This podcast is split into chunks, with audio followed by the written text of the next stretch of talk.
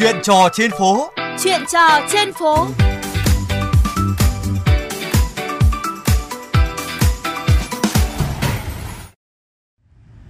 Thưa quý vị, khi biển chỉ tên phố Trần Đăng Khoa được dựng lên tại phường Long Biên, quận Long Biên, Hà Nội, không ít người đã hiểu lầm hoặc tỏ ra ngỡ ngàng. Người dân nơi đây nghĩ gì về tên phố mới? Họ mong muốn gì về việc đặt tên phố trong tương lai khi xung quanh còn rất nhiều con đường chống tên? Hãy cùng Minh Hiếu trò chuyện với người dân trên địa bàn phường Long Biên. Xin chào bác, sau khi tuyến phố này được đặt tên là phố Trần Đăng Khoa thì bác có suy nghĩ như thế nào ạ? Khi mà chưa đặt tên thì đã nghe thấy mọi người nói chuyện là cái đường phố ở trước cửa nhà mình thì sẽ là đặt tên là phố Trần Đăng Khoa thì các bác lại bảo ôi rồi thế vinh dự quá cái đường phố của mình lại được tên của nhà thơ Trần Đăng Khoa. Ờ, đến khi mà người ta về người ta lắp biển cái thứ mọi người mới giải thích là không phải là Trần Đăng Khoa của nhà thơ mà là Trần Đăng Khoa của cái ông ở Bộ Thủy Lợi thì thực ra từ xưa đến giờ thì bác cũng chưa nghe thấy cái ông Trần Đăng Khoa này bao giờ.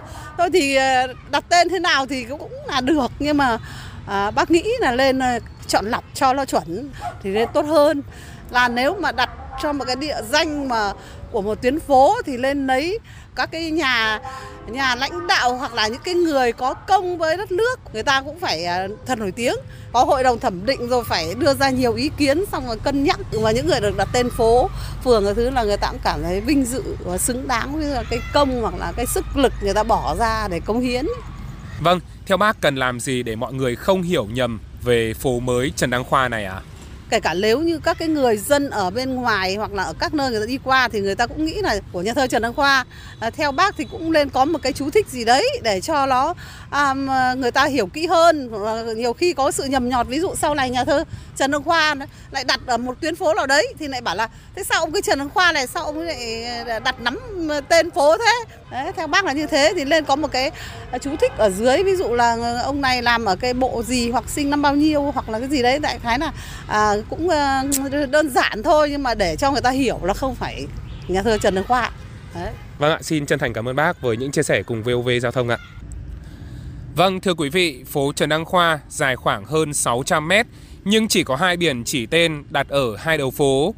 Tiếp nối chuyên mục hôm nay, chúng ta sẽ cùng trò chuyện với một vị khách phương xa tìm đường đến tuyến phố này. Xin chào anh ạ. Đầu tiên thì anh có thể giới thiệu một chút về mình. Anh ờ, là Dương Quốc Thao ở Hưng Yên.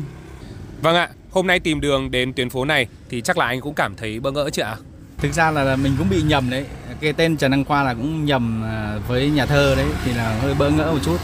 Vâng, tuyến phố này được đặt tên theo ông Trần Đăng Khoa, Bộ trưởng Bộ Thủy Lợi giai đoạn 1946-1961 ạ. Anh nghĩ là cũng hợp thôi bởi vì cái thời ông Trần Đăng Khoa đấy thì có nhiều người rất là nổi nổi tiếng. Thế cho nên là sẽ bị át đi những cái, cái, cái những cái người mà phía sau làm hậu cần hậu kết chẳng hạn thì cũng không được vinh danh như những vị tướng ở chiến trận. À, đường phố thì phát triển rất là nhanh, có thể là cái quỹ tên nó sẽ ngày càng cạn kiệt dần. Thì theo anh là mình uh, nên có những cái phương án gì để việc đặt tên trong tương lai nó phù hợp với từng địa phương cũng như là xứng tầm với những cái danh nhân của đất nước ạ? Cái này thì do bên trên người quyết định chứ mình thảo dân thì ở dưới biết để cho các sếp tự lãnh đạo tự quyết thôi.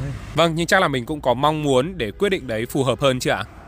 Cái này thì chắc à, sau này dần dần thì phát triển ở khu vực Lào thì sẽ lấy những cái người mà mà gọi là có công ở khu vực của địa phương đấy để mà đặt tên dần dần thôi. Sau này sẽ không không đủ những người mà nổi tiếng như là ông ví dụ như là ông Võ Nguyên Giáp chẳng hạn thì không có rồi. Chắc là sau này chuyển sang đánh số. Vâng, cảm ơn anh rất nhiều với những chia sẻ cùng với OV Giao thông ạ. Thưa quý vị, dù việc xây dựng hồ sơ và phê duyệt tên các đường phố được thực hiện theo đúng quy định, nhưng người dân mong muốn công tác này tiếp tục được nghiên cứu, điều chỉnh cho phù hợp với thực tiễn. Đồng thời, biển chỉ tên đường phố mới nên kèm theo chú thích, tránh hiểu lầm không đáng có. Và như ý kiến các chuyên gia từng được VOV Giao thông ghi nhận trong bài Gỡ khó cho quỹ tên đường đã cạn Tên đường phố không nhất thiết phải dùng tên danh nhân, có thể học tập một số quốc gia là đặt theo số, chữ cái trong hệ tọa độ đường ngang, đường dọc, làm sao cho dễ tìm, dễ nhớ, dễ hiểu và kịp thời với sự phát triển của khu vực mới mở rộng.